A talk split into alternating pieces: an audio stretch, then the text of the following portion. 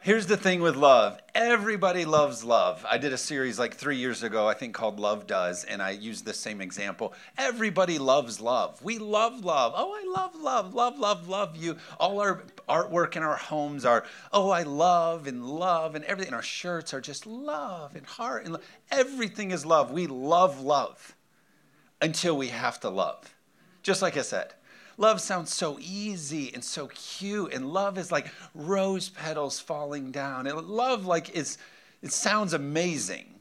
But just like the video said, love actually is super messy and really ugly and a lot of work. Can I get an amen?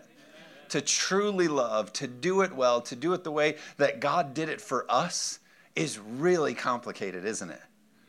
But it's like the basis of the gospel.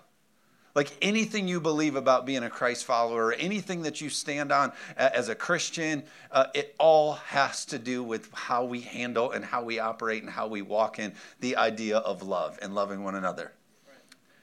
I'll say it like this it's easy to pretend that you love God. You can come in here and I love God and uh, God and I love and, and my relationship with God and I, that that's easy to pretend to do. But you know what's not easy? It's not easy. It's actually hard to pretend to love your neighbor. You can't pretend that, can you? Because it's seen, it's noticed, it's felt. You have actual physical interactions, don't you? He like mows two strips into your yard. He blows his grass into. Oh, I'm just talking for myself. Never mind. And I'm not talking obviously about just your neighbor. I'm talking about people. It's easy to pretend to love God it is hard to pretend that we love people, but God has called us to love people. People ask me all the time, they say, Why is religion so different than the way that we see Jesus? So, people that are asking about the church or what I do or how I've given my life to, to pastoring, people say, how, how come it's so different when we hear about Jesus or we read about Jesus? How come the church and religion looks so different than the Jesus that we hear about? And the answer is really, really easy. Jesus every time walked perfectly in love. The church far too often walks in performance and rules. Are you with me? In religion. Religion is rules, works, rights. Well, this is our right as a Christian. I've earned this. I deserve this. How many have ever thought that way as a Christian? I grew up in church. I've served this long. I've achieved this. It is now my right to be able to act this way. You may have ever met those kinds of Christians. So we've built religion into this institution of performance and rights and works instead of building it in how can I love you? Anybody with me today? if our message and our model and our mission was simply to show up on the scene and find a way to love somebody, I think the church would be so much further ahead, don't you think? But instead, we come in and we try to judge and categorize and set rules. And are you with me? But Jesus is like, no, no, no, no. And so we'll get into it and what Jesus says here. So let me set the scene. Jesus, before he goes to the cross, he's spending time with his disciples. Now, his disciples, I don't want you to think are like elitist. Okay, so everybody thinks like, oh, these are the ones that Jesus, you know, gathered and brought among himself. No, they're very normal people. They're us. Actually, many would even say they're they're sort of the outcast. Probably at one point in their life, they were actually uh, told to go do something else other than follow a rabbi or be involved in ministry. And then Jesus comes along and says, "No, you're good enough to follow." Are you are you with me? And so these disciples are with him. He's about to go to the cross, and he's dropping some pretty heavy information on them uh, before he goes to the cross and ascends to heaven. In this, uh, John chapter 13, you see uh, where he washes the disciples' feet, which again, for these Jewish men was like, what is this guy doing, you know, to us to wash our feet? This isn't how. So you see the foot washing. You also see uh, where Jesus begins to talk of ascending into heaven, where he's going to be leaving earth. If you read in John 13, they're they're going like, wait a minute, what does this mean? You're you're, you're leaving us, and he sort of gives them like like you would tell a kid, you'll you'll figure it out when you get older. You know, he tells them like, we'll worry about it later. But a big moment he's having with them. He also talks about how there's going to be a betrayal, and in the same chapter, he also talks about how Peter's going to deny him. Which I mean, you know, the closeness of Peter to Jesus. There's like a lot of huge things said here. But then he says this to these Jewish men in this same chapter, John chapter 13, verse 34. He says, A new command wasn't a suggestion. A new command I give you love one another as I have loved you, so you must, again, not a suggestion, so you must love one another. So, again, to these Jewish men, for Jesus, this rabbi, this teacher, to show up and say, Hey, I'm giving you a command. Uh, that was really, really serious and really, really life changing. And so he says, I'm giving you this new command. Again, not a suggestion, not, hey, it might be a good idea if you try this. This is a command. Here's the meaning of, the, of command co- the definition of command is to direct authoritatively. So, Jesus, who is your Lord and Savior, hopefully, if you've come to follow him and, and put your faith, hope, and trust in him. He said it to them. He's saying the same thing to you today, this morning, through his word. He's saying the same thing with the same tone, a direct, authoritatively statement. He's saying to you, here's the command, and it's this love one another as I have loved you. And then he says it like this so you must love one another. You must. Not try, not maybe, oh, do your best. We must do this. It's not, it's not an idea, it was an order. Do you understand the weight of this? So he's talking to these Jewish men who were raised in a temple. They would have kept all the laws, they would have kept all the rules, they would have had the first five books of the Bible, the Torah, they would have had it memorized. There's nothing that they would have well, sort of had unchecked wait a minute he's talking about love one another i didn't sit in on that class i didn't i don't know much about no they had it all perfectly in order and he says a new command i give to you which is interesting for them because they're going wait a second new command new commandment one translation says they're saying well we have the 10 doesn't he know about you know coming down with the tablet and so the 10 but then before that in their mind they would have also known of over 600 others that they kept before the 10. Why? Because they were rule keepers. They were people who kept things in religious order. Are you tracking with me? The way that they said, How do we follow God? How do we stay in good order with God? They would be like, By keeping these rules. And Jesus shows up and he's like, Here's what it comes down to how you love one another. They're going, What? 10 commandments and these 600 and now this guy's showing up and saying the way that we do this thing is by how we love one another huge change for them it so changed the way that literally they their whole life the whole way they would have been motivated the whole way they would have interacted basically because this sounds like a good bible verse like a, a, good Sunday school, like love your neighbor as yourself, and then love me. And, the, and, you're like, oh, that sounds good. No, you don't understand the redirect that just got dropped on them. Are you with me? And it should be a redirect for us. Because the way that we also think that we follow God and love God, well, I come to church and I read my word. And I, are you with me? The same redirect should be happening to us. No, no, no. What it comes down to is how do you love one another? And so for them, the same thing happens as it happens to us. And all of a sudden, what they were familiar with got wrecked. And this unfamiliar idea comes in. And anytime something feels unfamiliar in our life, it automatically feels wrong, doesn't it? Yeah. Oh, wait, they're asking me to do this and change my life this way? That can't be. We've always done it this way. And so a lot of times I feel like we miss loving people because we look back to what's familiar. No, this is how I've always done it. I only love these kinds of people this way, who believe this way, because that's what I'm familiar with. Are you with me? He's saying, no, no, no, now, because these Jewish men, they would have only fought to love and protect other Jews. Yeah. And now Jesus is saying, everyone. Yeah. And how do you love them? You love them the way I loved you, which is what? Unconditionally. Yeah. Whoa, right? That's what this is doing, like, oh my gosh. And so he's saying, look, I'm taking this from an idea of rules and systems and structures to I'm making love an action. I'm saying the way that we live this out is literally, it has to be something that you live. Here's what I believe I believe that the enemy is not afraid of. Because I believe we have an enemy. I believe you have, there is a devil. I believe there is somebody out to kill, steal, and can destroy. But I believe that the enemy is not afraid of Bible studies. They're good, and we value them, and we do them. But if all we do is have Bible studies, then I think the enemy would be okay with that. Are you with me? Yeah. I think the enemy's not afraid of Facebook Christians. You're resharing and posting and clicking like on all your, right?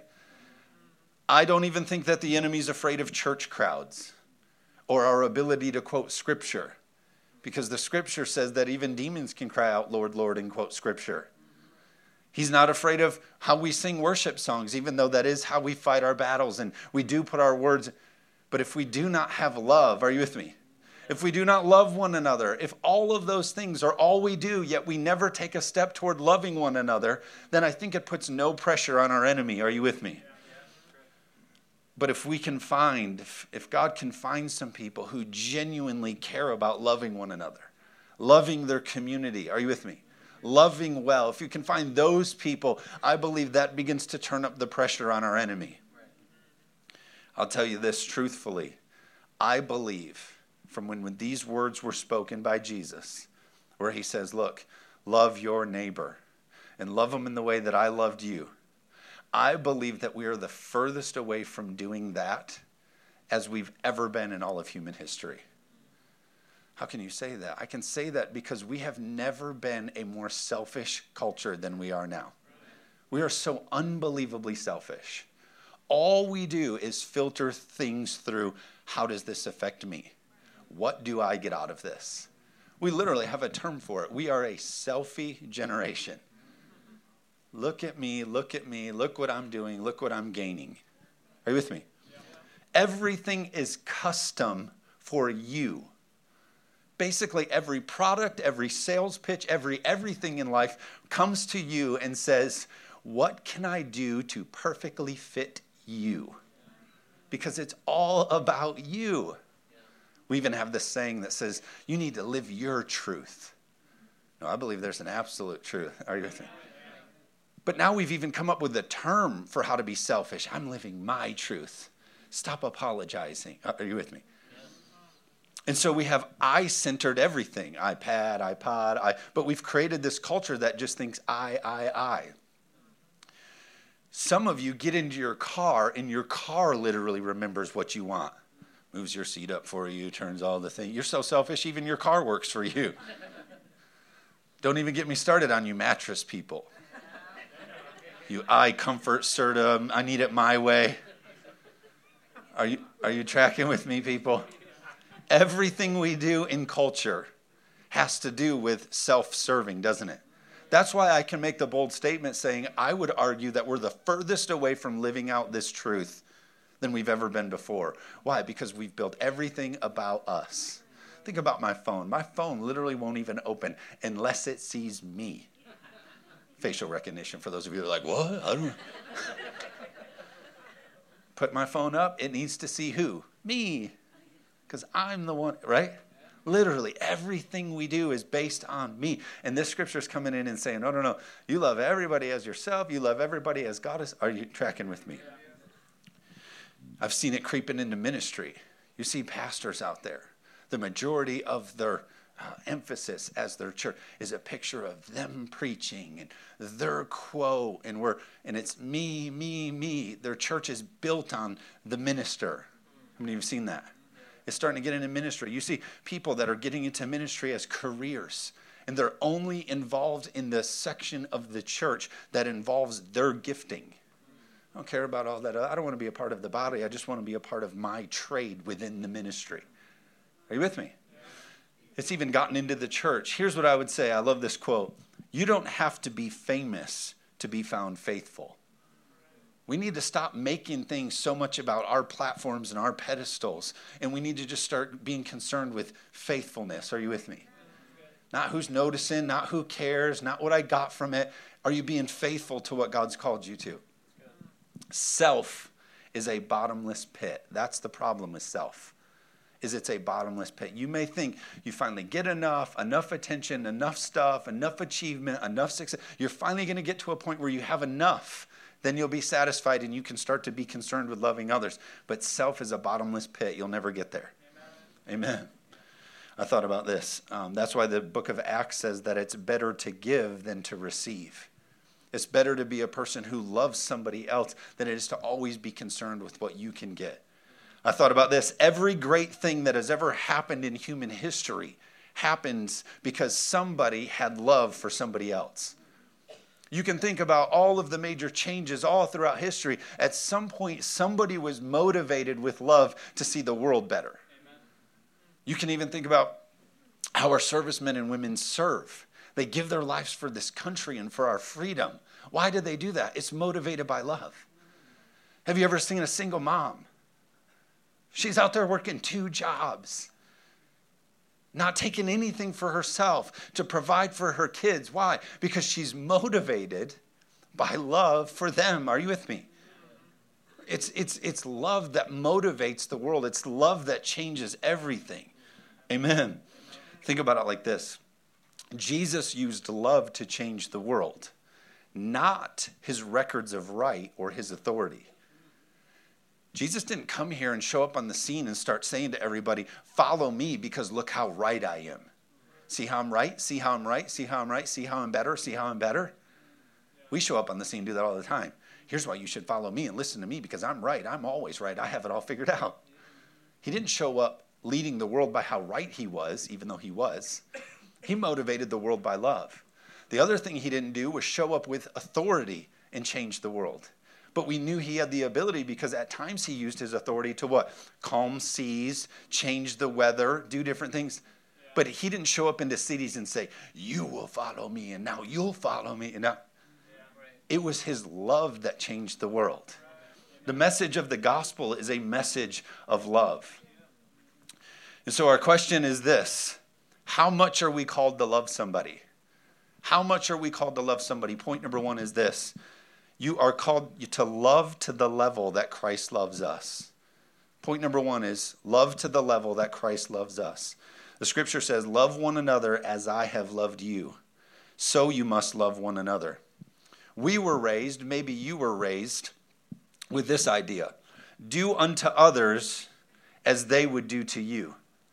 Maybe your standard used to be, hey, this is how much I'm going to love somebody. I'm going to do unto them as they would do unto me, or do unto others as I would have them do unto me. That would be the standard. But Jesus is saying, no, you are called to love some, and I know this is practical, but you're called to love people to the standard that I loved you, which is what? Unconditionally. Unconditionally. You may have heard it said like this treat others as you would like to be treated. No, we treat others as Jesus treated us with perfect love unconditionally. You could say it like this We love others the way that Christ has loved you. That's how you're called to love. You can look at it in Romans chapter 5, verse 8. God literally demonstrates this for us. In Romans chapter 5, verse 8, it says this But God demonstrates his own love for us in this while you were still sinners, Christ died for us. Well, I don't know if I should love them. They're kind of messed up well, I don't know if I should love them and give them my time and my attention and my prayers. I don't know if I should reach out to them because, you know, they keep messing it up and they're saying, do you know what they're doing? And when you were doing that, Christ came and died for you. When you were a sinner, when you were jacked up, when you were messed up, when you didn't have it together, God showed his love to you by giving his best. So it doesn't matter if they don't have it together, if they don't have it put together, if they're not doing, we do like Jesus and we give ourselves to them a good spot to say amen, but that's fine. I got two more points. he loved us when we were sinners unconditionally, but here's the problem. We all, so I'm going to get down into the truth with us, all of us walk in prejudice. That's the truth of it all. When it comes to loving our neighbor, when it comes to loving somebody who may be unlovable, the reason that we have complications is because we walk in prejudice. Here's what prejudice is prejudice is a prejudgment. Prejudice, a prejudgment. So you show up on the scene and you may say, well, they've messed up before. I'm gonna, I'm gonna guard my and there's there's truth to boundaries and things like that, but you wouldn't withhold love. And so you say, well, they always do this or they always do that. Well, what you're doing is prejudice. You're prejudging them. And I'm glad that God didn't prejudge me. Instead, the scripture says, while we were sinners, he still sent his best to save us. Are you with me? we walk in this prejudice. Here's what prejudice is it's preconceived opinion that is not based on reason or actual experience. You want me to read it again? It was good, right? That one hit. Preconceived opinion that is not based on reason or actual experience. I'm a pastor, as you know, and so I talk in front of a lot of people every week. And so from time to time, very rarely, somebody has a judgment against me. And can I tell you, most of those judgments or prejudices come from the preconceived opinion that is not based on an actual experience. Are you with me? And so here's what my counselor has actually taught me to start to investigating. He's this old dude. You're going to think I'm making him up. His name is Chip Judd. And just the best guy, just drops wisdom. You would think he's fake. He may have in his other life been like a troll from Frozen. Just like everything he says is like the best. And so he says this. Uh, I heard him saying this this this week on a on a little thing that you can video chat into. He said this: We have to learn in what is we have to learn what is an excuse and what is actually somebody's experience. I think many times we have prejudice against somebody or we prejudge somebody because we hear their what we say is an excuse and we just say that's an excuse that's an excuse. But i think wisdom and genuine love is coming down and finding out is that actually an excuse? Or do they have a genuine experience that has caused them to, to live this way? Have you ever probably never had a judgment or a prejudice against somebody, you had a thought toward them, you, you categorized them, you judged them a certain way, but then you actually got to know them and heard their story and it changed the way you thought about them. That's the difference between just judging somebody as making excuses and taking the time to learn their experience. Are you with me? And so that's what we do. And I'm so grateful that Jesus, that Christ, that heaven didn't do that for us. He didn't say, oh, that's what they are and that's who they are. Instead, because He loved us, He came and saved us right where we were. Uh, for fun um, and to make a little extra money, I work on dirt bikes. And so, uh, dirt bikes, go karts, really anything that I can kind of tune up, clean up, fix up.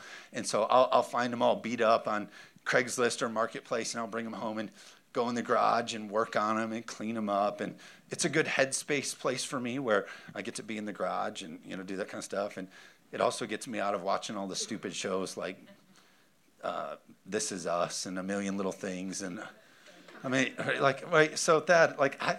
I have enough drama in my life. I don't need to watch five more hours of exhaustion on these shows that you guys all love. And they're all like, oh, they win awards. And I'm like, why? They're terrible. I am so sad. So I go in the garage and close the door and start dirt bikes and huff exhaust. You know, it's still better than. I don't huff exhaust, just so y'all know. Stop prejudging me. So, all throughout the year, the best time to buy dirt bikes is the middle of the winter because no one's riding them and no one's buying them. And so, if you live in my neighborhood, you'll see me uh, often with all these different dirt bikes coming and going. And then I'm in my garage and running a heater and fixing up all these different things. And I had a neighbor who's recently moved. So, don't try to figure it out because we got neighbors who come to this church and uh, they'll be, you know, some of you be, I wonder if it's that one. Don't worry, they moved but would prejudge me. Came over and said, "Must be nice, to be getting all those new dirt bikes all the time." I'm like, well, actually, what you don't know is this is like a second job for me. I'm in here working while you're watching your shows through your window, prejudging me. anyway, anyway, so yeah, I'm just out here doing my thing. And so anyway, came over and told the story. Well, actually, I, I fix these up and I sell them and it gives us extra money and we get to go on vacations and I help my friends buy other bikes and they get to ride with us and we do it. And so I told them the whole story. I said, oh my gosh, I feel bad. I didn't know. Da, da, da. I said, yeah. So once you learned the whole story, it made a difference. Are you with me? And uh, some of you are like, we need to figure out who moved out of their neighborhood. Um, so I lied a little bit. They didn't move out of their neighborhood. I murdered them. They're in my, they're in my backyard, buried. So don't even have to worry about it. I'm kidding. I don't know how I went from a sermon about love to murdered in my backyard, but yeah, that's what. Uh, Thad, he's from Chicago. He's covering my tracks already, and it's on video, bro. Like, what do you? That's what happens when you don't let me preach for a month. Robert Morris all month. Preconceived opinion that's not based on reason or actual experience. We do that all the time. We walk around all the time being like, I can treat you like that because I believe this about you, but you have no experience in their situation. Right. It is a huge, huge failure in how we love people. I believe it's a major way that we're leaking the way that we should be loving one another is based on how we're prejudging. I'm so glad that God didn't do that to us. As a matter of fact, John chapter 3 verse 17, we all know John 3:16, verse 17 says that God sent his son not to judge, but to do what? To redeem us. How did he redeem us? He redeemed us in love. God sent his son not to come and judge, but instead to love us and redeem us by love. Are you with me? So, the question we should be asking ourselves is not, is it right? Is it wrong? How should I keep score here? How should I judge this? It's not, is it right? Is it wrong? Our question is, is it loving? The question isn't, is it right? Is it wrong? How should I, the question is, how can I be loving in this situation? How can I show God's love? Are you with me?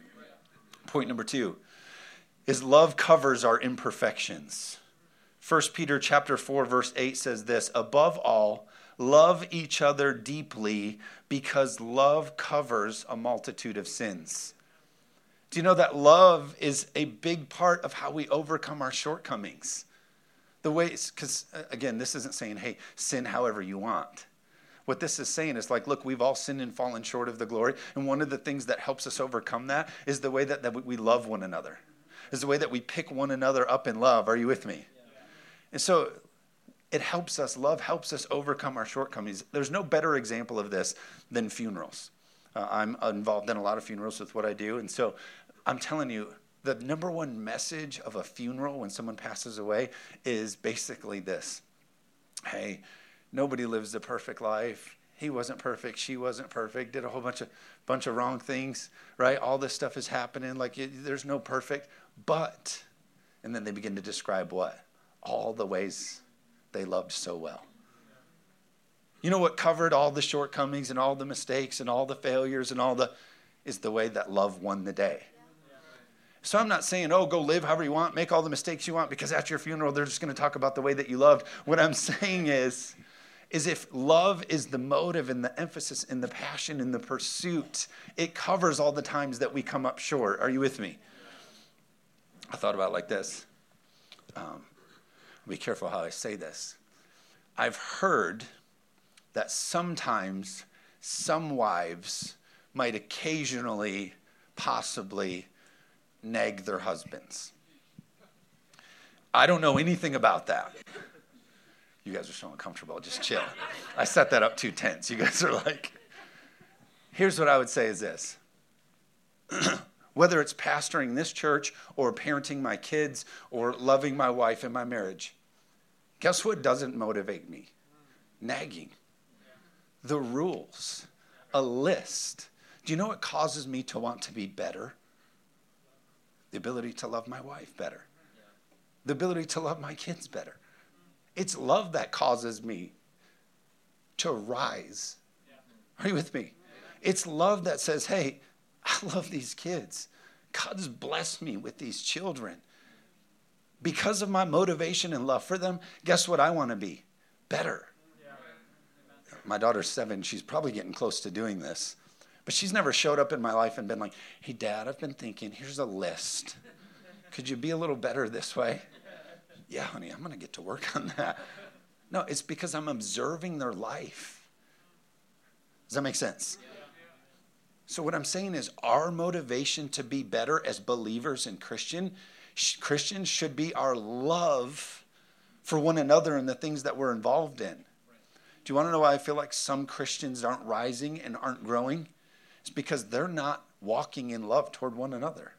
There isn't that motivation of love because we're what? So stinking selfish. Are you with me?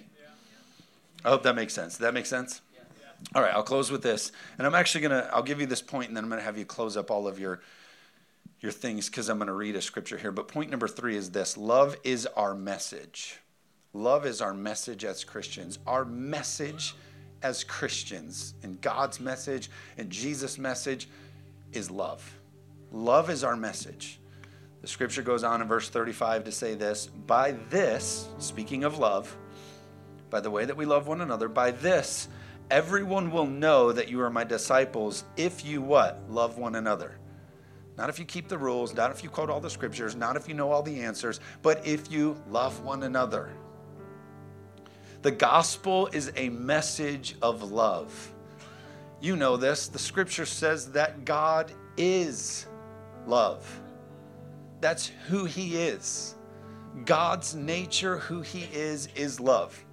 So I'm going to read a lot of scripture here, and these are scriptures that would tend to get you to tune out.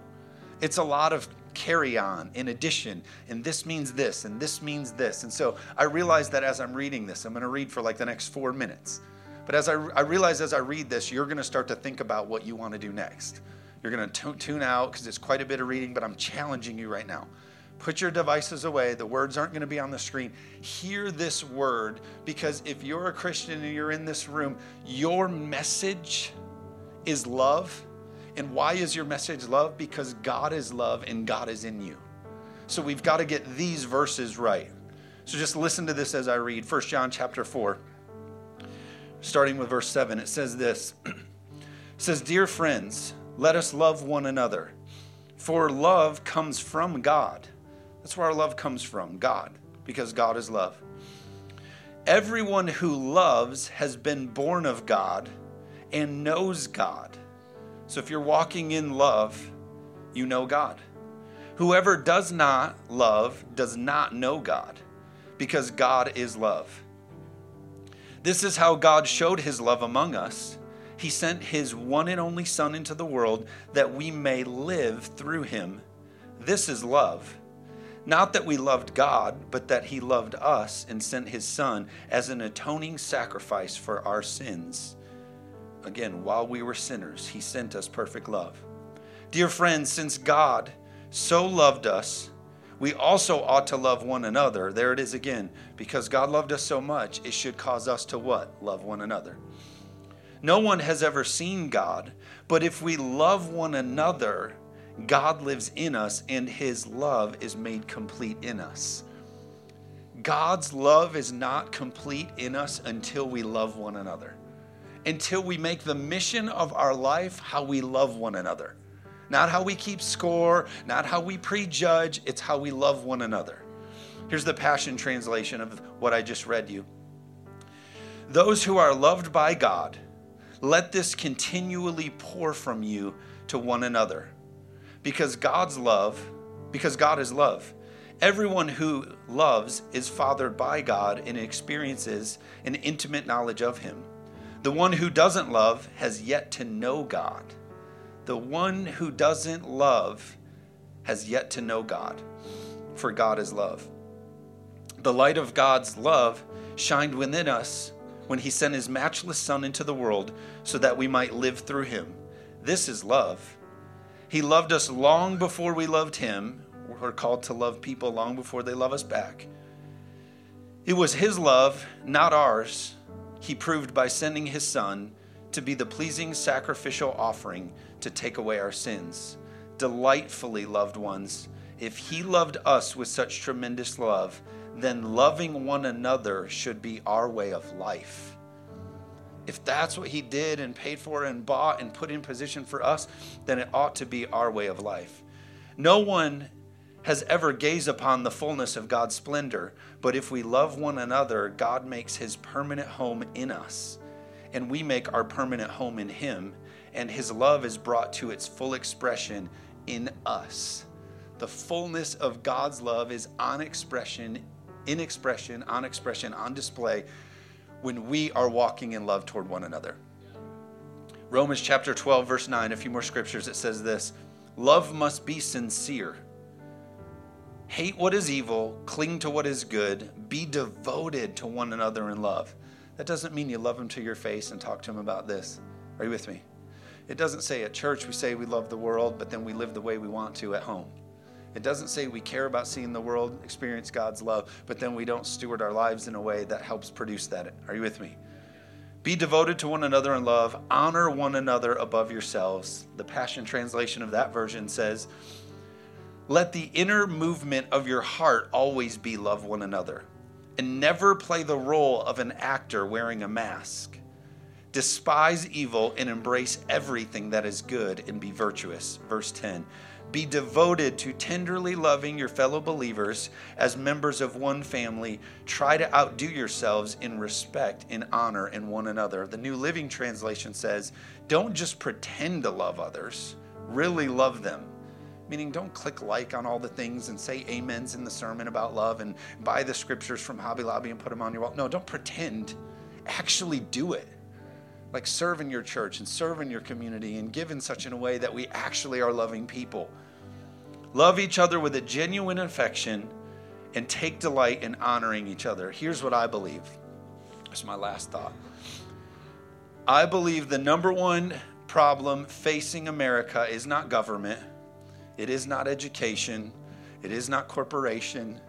It is not the billionaires. It is not media. It is not sexuality. It is not economy. It is not healthcare. The problem with America is that we have a love problem. We are not walking in the fullness of God's love toward one another. It would solve identity issues. It would solve poverty issues. It would solve all of the issues the church could stand up and show how to love the way God called us to love. And the way that God called us to love is to love one another the way that He loved us, which is unconditionally. Let me pray for you. Bow your heads, close your eyes. God, we love you so much. We're so grateful for your word and for your way. Lord, I pray that you help us live out this tough call that you've called us to. We know it's weighty, we know it's heavy, we know it's challenging. We know it hits us in ways that we're tempted to, to do it the wrong way. But God, I thank you that your Holy Spirit is helping us get it right. You haven't left us on our own to figure it out, but you've empowered us with your helper. Lord, I pray that in whatever areas we may be off, God, I pray that you help us do what we can to make it right. In Jesus' name, amen.